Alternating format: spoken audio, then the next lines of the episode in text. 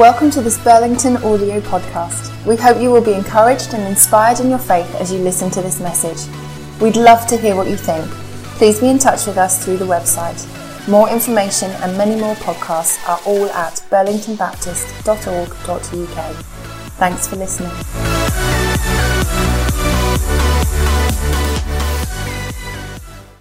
2 Corinthians 1 verse 1 to 11, page 1158. Paul, an apostle of Christ Jesus by the will of God, and Timothy, our brother, to the church of God in Corinth, together with all our saints throughout Asia, grace and pray, peace to you from God our Father and the Lord Jesus Christ. Praise to be the God and Father of our Lord Jesus Christ, the Father of compassion and the God of all comfort, who comforts, who comforts us in all our troubles, so that we can comfort those in any trouble with the comfort we ourselves have received from God. For just as the sufferings of Christ flow over into our lives, so also through Christ our comfort overflows. If we are distressed, it is for your comfort and salvation. If we are comforted, it is for your comfort which produces in your patient endurance of the same sufferings we suffer. And our hope for you is firm because we know that just as you share in our sufferings, so also you share in our comfort. We do not want you to be uninformed, brothers, about the hardships we suffered in the province of Asia. We are under great pressure, far beyond our ability to endure, so that we despaired ev- even in, of life. Indeed, in our hearts we, we felt the sentence of death. But this happened that we might not rely on ourselves but on God, who raises the dead. He has delivered us from such a d- deadly peril, and he will deliver us.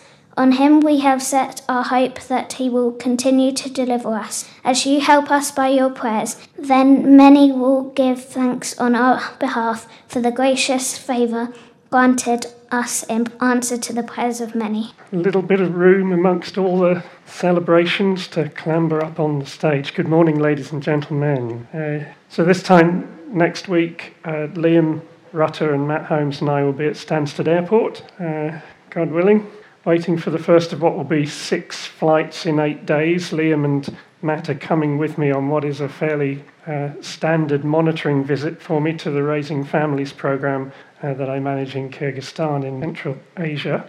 Now, uh, Burlington Baptist Church has supported this work to the tune of at least £6,000 per year um, for, for a number of years now. Um, a generous investment that I'm personally very, very grateful for, um, and one which I believe has seen a great harvest for the kingdom of God. Thank you very much um, for your agreement to that investment. I'm delighted that Matt and Liam, where is Matt? Oh, sorry, are coming on this trip. In a minute, they will share their thoughts with us on what they're expecting.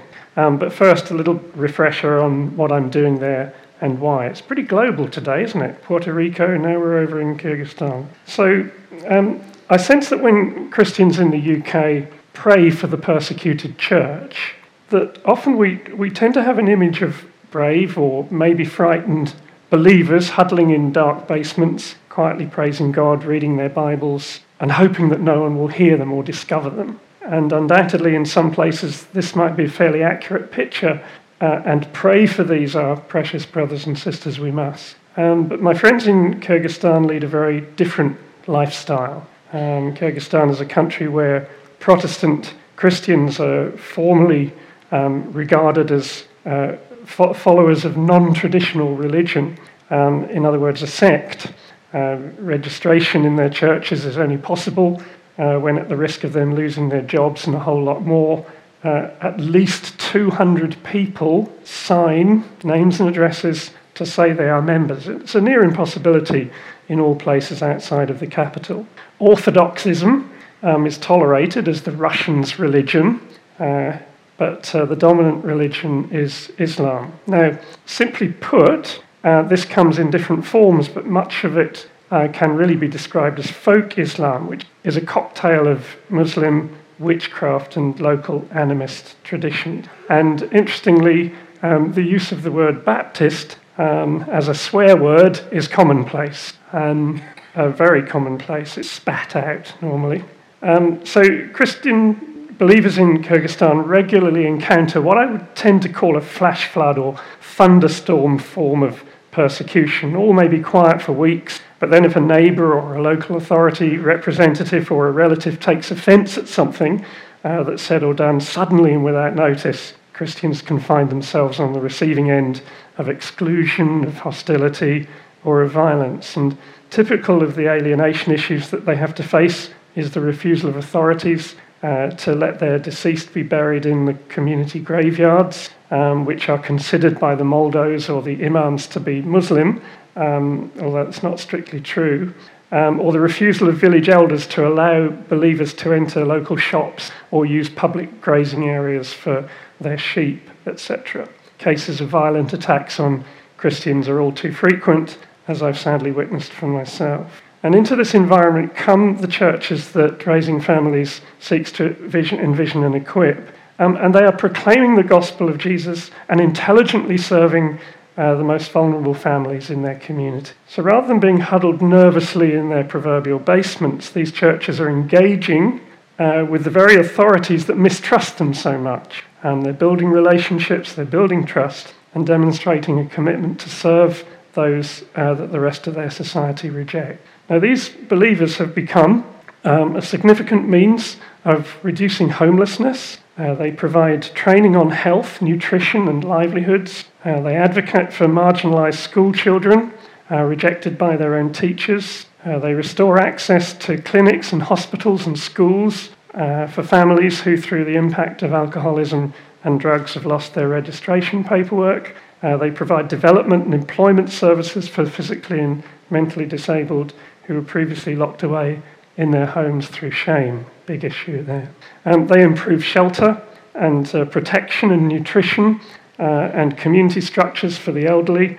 Um, they are a means of many families being restored to loving, healthy relationships. Um, and into this tough environment, praise God, 108 people have repented and come to Christ um, since February of this year. So, this is the Kyrgyz harvest that we are celebrating today and wonderful it is. And maybe we should change our mindset about the persecuted church. Let's hear from Liam, see what he's up to and why. So, October, um, myself, Matt Holmes, and Alan Cutton are going to Kyrgyzstan on a mission trip uh, to help with raising families. You'll probably hear more from Alan and Matthew, uh, Matthew during the service. I can't be there this Sunday, so this is why I'm doing a video.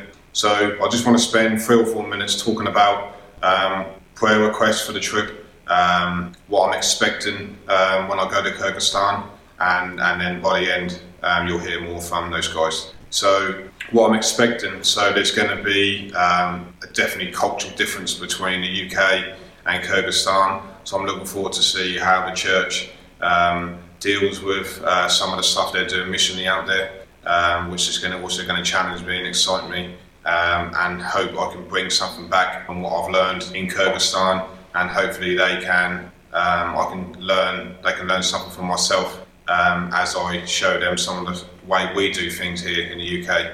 Um, just the whole country. I've never been on a mission trip before um, to serve the body of Christ, so it'd be nice to see how the different denominations um, in the church community do stuff, how they work together, how they serve um, and also how just how they do things. So I'm really looking forward to getting involved uh, with raising families and supporting these guys and encouraging them um, as they go through this mission. For the last couple of minutes, I just want to uh, bring some prayer requests. Um, traveling, there's going to be long flights, different flights going from place to place most days. So just pray um, that God will give us the rest that we need so that when we do serve um, the, our brothers over there, we can be fully focused on the task that we're going to be doing. Um, I have a young family, three children and a wife, so I would appreciate prayers for them. Um, this country has got some um, persecution problems, um, and I just want their minds to be at ease um, as they know that I'm going to serve them and that He has got His hand on me and He's protecting us.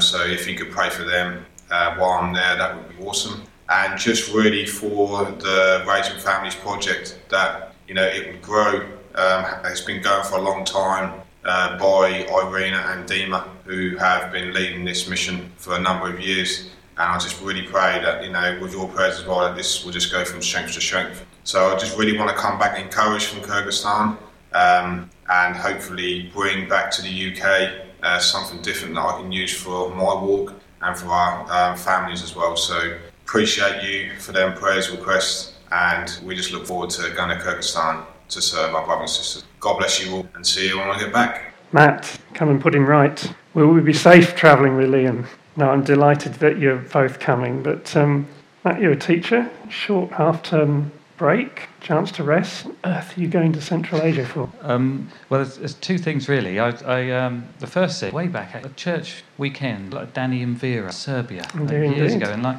ever, ever since then, there's a kind of like been a nagging around the world. What are they? What mm. are they really like? And um, so I'm going primarily to, to learn really, and to get myself out of comfort. I've had these kind of these feelings about how uh, God, a little eagle, to kick our kick us out of our nest, and this kind of like constant you know levels. So right. those two things there, and um, I just think these, these guys are, are amazing uh, that, that, that, run the Raising Family. And um, just, uh, the, how do they how do they live lives under under that you know persecution and still serve their.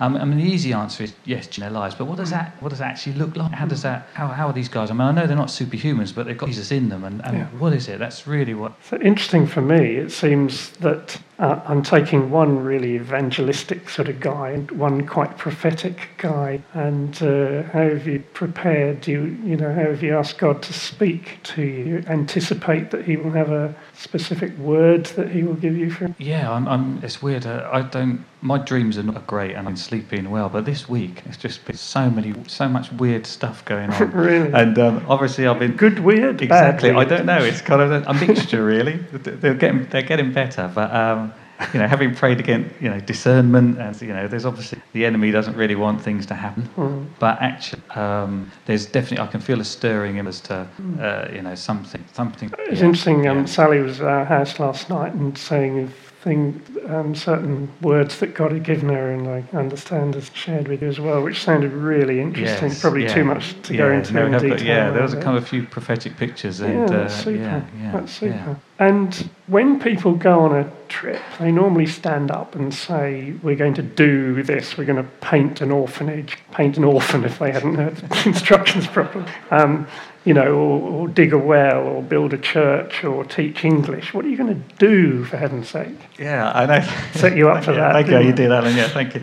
I mean, actually, this that's been quite a, quite a struggle. Not not necessarily for me, but to get across to other people. So um, at school, I've kind of found out I'm going there now, and um, haven't kind of necessarily advertised it, but you know, talk to people. And, and the first thing is, well, you know, what are you going to do? I'm going to do a lot. I'm going to be. I'm going to be, and it's a, you know, and that's, um, you know, we are called to be. But uh, you know how, how, how the world kind of understands what, what being is. They do much, but they, they, they just see it as, uh, as going along with you guys to kind of help with uh, same the same charity um, charity. And I talked about the raising families. I'm going to find out how these guys serve their the poor in their community, and that and people have been really kind of open and yeah positive about it. Super. Which, yeah. Well, well done, sir. Thank you. Thank you very much, Matt. That's Thank great. You. If only I could win the lottery. If only I was a little bit younger. If only I was a little bit older. If only I had a job. If only I had more time. If only I was married. If only I was single. There always seems to be one thing which we think we need, which we haven't got, which all too easily becomes the only thing that stops us doing the very thing that God wants us to do. Shall I say that? There always seems to be one thing that we think we need, which we haven't got, which all too easily becomes the only thing that stops us doing the very thing that God wants us to do. It's my enormous privilege to work alongside people who have determined not to make the things they lack an excuse for not doing the will of God. Consequently, I count among my best friends those who've been victims of genocide, uh, of war, and of other atrocities. And some have survived rape and torture, or have lost their homes and families, um, or have become either internally displaced or refugees in another land. They tell their stories with much pain, but also with such mercy and not a little faith, and with calm resolve to seek a better future. Others among my most precious acquaintances live realistically and repeatedly in anticipation of being ostracized, antagonized, and persecuted. In some places, this takes the form of a consistent, strategic, systematic form of opposition from central government institutions. And in other locations, it can come more randomly and unpredictably uh, from resentful and volatile neighbours and relation. And one is like a constant driving rain from which you cannot escape. And the other, as we've just said about Kyrgyzstan, for instance, is like a sudden flood or a thunderstorm that violently appears without warning. The one is incredibly wearying, the other is incredibly frightening. But the love of Christ controls these friends of mine, and even though some of them have watched while their peers have fled even emigrating to seek calmer futures in countries far away. Others accept that these are still the conditions in which God continues to call them to live and to work. If you have no opposition in the place you serve, you're serving in the wrong place, said G. Campbell Morgan a long time ago. Not everyone involved, though, in my Raising Families programs experiences war or persecution. Some merely contend with desperate poverty in all its forms. And these friends of mine who have lived their lives in ultra poverty are some of the most grateful and content people I know.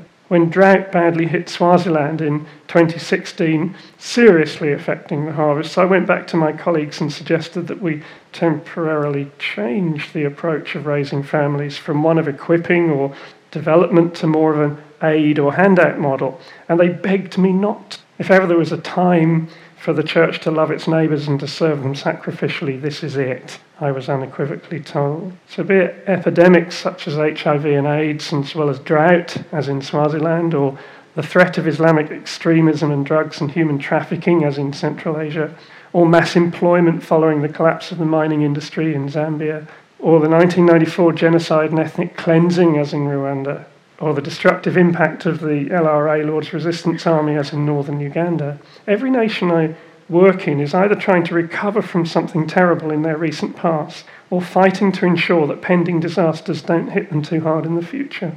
And so, this is the setting in which our Raising Families program operate, and it's facilitated by Christ like women and men who determine not to put limitations upon God and themselves to face the music. And uh, if only if only we could be more like that in the church in the UK. So here comes a biblical rationale for what we're talking about. I guess it's to references of suffering that we are most likely to think of when looking at this subject. Suffering is like the biblical word for aggro.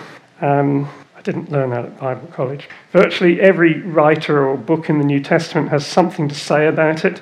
Interestingly, with the exception of John, either in his gospel or in his epistles, and yet, today, by way of a change, I'm going to focus instead on the words trouble and hardship. About 172 references to trouble in the Bible, a quarter of them are in the book of Psalms. Unsurprisingly, another 17 of these are in the book of Job. But wherever we look, the scriptures leave us in no doubt that trouble ain't far away. Jesus personally knew deep distress and trouble. Um, he told us that we would too. In this world, you will have trouble, he said, um, and every day has enough trouble of its own. Um, he told his disciples that 25% of the seeds they sow will actually take no lasting root due to trouble or to persecution. Now, I don't recall Jesus ever telling us to keep out of trouble. Biblically, keeping out of trouble was the sole preserve of those guards who wanted to cover their tracks when Jesus' body was found to be no longer in the tomb. That's the only time you'll find that reference or that expression in the scriptures. Rather than avoiding trouble, Jesus told us what to do when trouble comes our way. These are the things, some of the things he says. Do not worry. Stay here and keep watch with me. Watch and pray so that you will not fall into temptation. Look at my hands and my feet. It's I. Touch me and see. Believe in God. Believe also in me.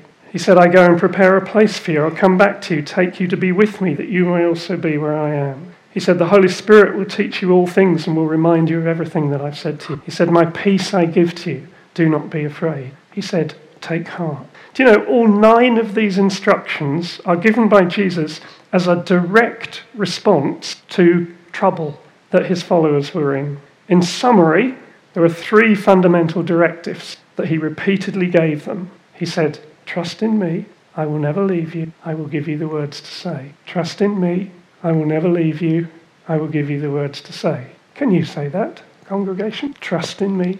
Let's say it out loud. Trust in me, I will never leave. I will give you the words to say. And again, trust. Like to turn to someone next to you and tell them what Jesus says. Do you know, this is more or less the same as what God said to Moses at the burning bush, Exodus chapters 3 and 4, when he called Moses to respond to the misery of my people in Egypt. He said, Do not be afraid, I will be with you, I will teach you what to and when the deepest trouble of all, that is his imminent death on the cross for the sins of the whole world, was staring at him in the face, Jesus weighed his options, John chapter 12. Nice, actually, this was in my Bible reading this morning. I thought, oh, I'm thinking about that. Back out or press on. And he said to his father, No, my soul is troubled. And what shall I say? Father, save me from this hour?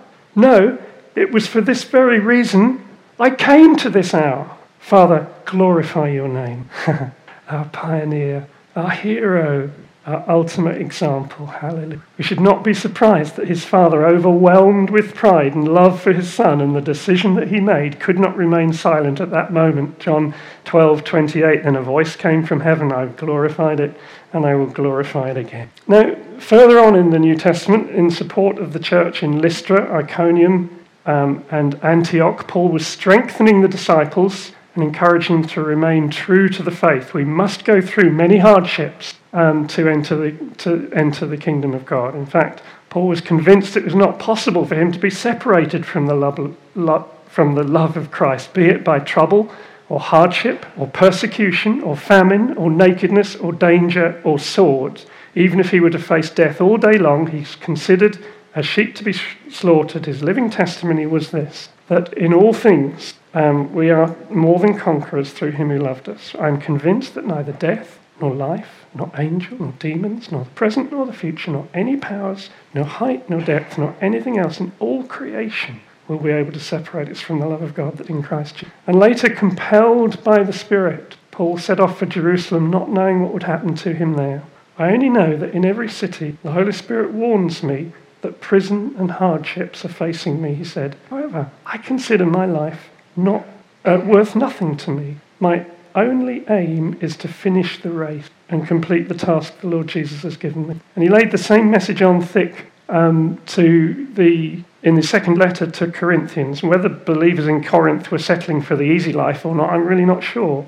But his letter, which is like a very unusual CV, talks liberally of his sufferings his hardships, his pressure, experiences, appeals, commendations, reports, testimonies, even offers some foolishness and boasting, all based on the dreadful treatment that he'd receive simply for being a disciple of Jesus Christ. But he was far from moaning about this, and he wasn't simply tolerating his circumstances either. So, nearing the end of his letter, he concludes I delight in weaknesses, I delight in insults, I delight in hardships. Got a song about this, John? I delight in persecution. I delight in difficulties, for when I'm weak, then I'm strong. And we could look further. Timothy was urged to endure hardship, as were the Hebrews and the church in Ephesus was praised by Jesus, uh, described here as someone like the Son of Man, for enduring hardship in my name. Now, we know our Bibles. Many of us have read these things before, but maybe they are worth some quiet reflection. Was it for our own peace and comfort that we accepted Christ? Or did we urge him to accept us as his disciples, come what may? And is my only aim, as Paul said, to finish the race? These are really challenging questions. My raising families, friends in other lands certainly appear to be doing that and are still reaching out to others despite their own struggles. And I just, this is my whole point of this morning. If the, if the UK church can grasp something of their spirit, their determination, and their focus on Him rather than on the troubles that we inevitably have, then I believe we will have learned well. So, a little bit of contextualization at the end of this session. I think it's true to say, isn't it? Most of us would agree that the European Convention on Human Rights in the 50s, the UK Human Rights Act in the 90s, Equality Act 2010, have given us all a much stronger awareness of the need for justice and greater protection and equality uh, within our society. And although we love to mock it, we could surely all find constructive things to share together of the positive impacts that Health and Safety Act have had on our society since the mid to late 20th century. But despite these huge overarching initiatives, has our society actually improved? Has our, you know, as Christian believers, can we say that these things have helped us to follow the biblical instruction as followers of Christ anymore? And what, if anything, have been the negative impacts of a greater human rights and health and safety awareness on our psyche, on our worldview, on our culture? And just how far have these attitudes crept into the church and the thinking of Christian believers? In what ways does, and I'm going to ask you to talk about this in little groups in a minute, so sleep later. In what ways does our risk averse culture deter us from pressing on into tough service for Jesus? And would we rather lean on the state to provide justice for us or to trust in Jesus to do this? And are the two actually in conflict or can they be compatible? Or you might want to focus on this. In what ways does our current worldview damage our capacity to respond well and biblically and with faith to hardship and suffering? Has it, for example, given us instead the permission to issue blame, to avoid certain responsibilities, uh, and to provide us with an alternative to grace and to mercy? Is our God given mandate as believers still forgiveness, restoration, and reconciliation? Or are we increasingly interested in making rights based demands and ensuring the punishment of offenders? Are rights without God like judgment without mercy? Is the grass really always greener on the other side? How can we make sure that we refuse to embrace or justify a victim mentality, a grievance culture, or a glass half empty attitude? Speak faith to one another for the next three minutes. Go. So, Father, with grateful hearts, we thank you very much for the nation that we find ourselves in uh, and the day and the era in which we find ourselves in. And we would ask, Lord, that uh, we present ourselves as those who uh, live within an age and an era and a culture, um, that we would somehow be able to see kingdom culture and live cult- kingdom culture and have a foundation of kingdom culture which is deeper still than our ethnic root. We would ask you, Father, that the words of Scripture and the witness of the Holy Spirit will establish your ways in us, that we might be salt and light in an ultimately broken community. In Jesus' name,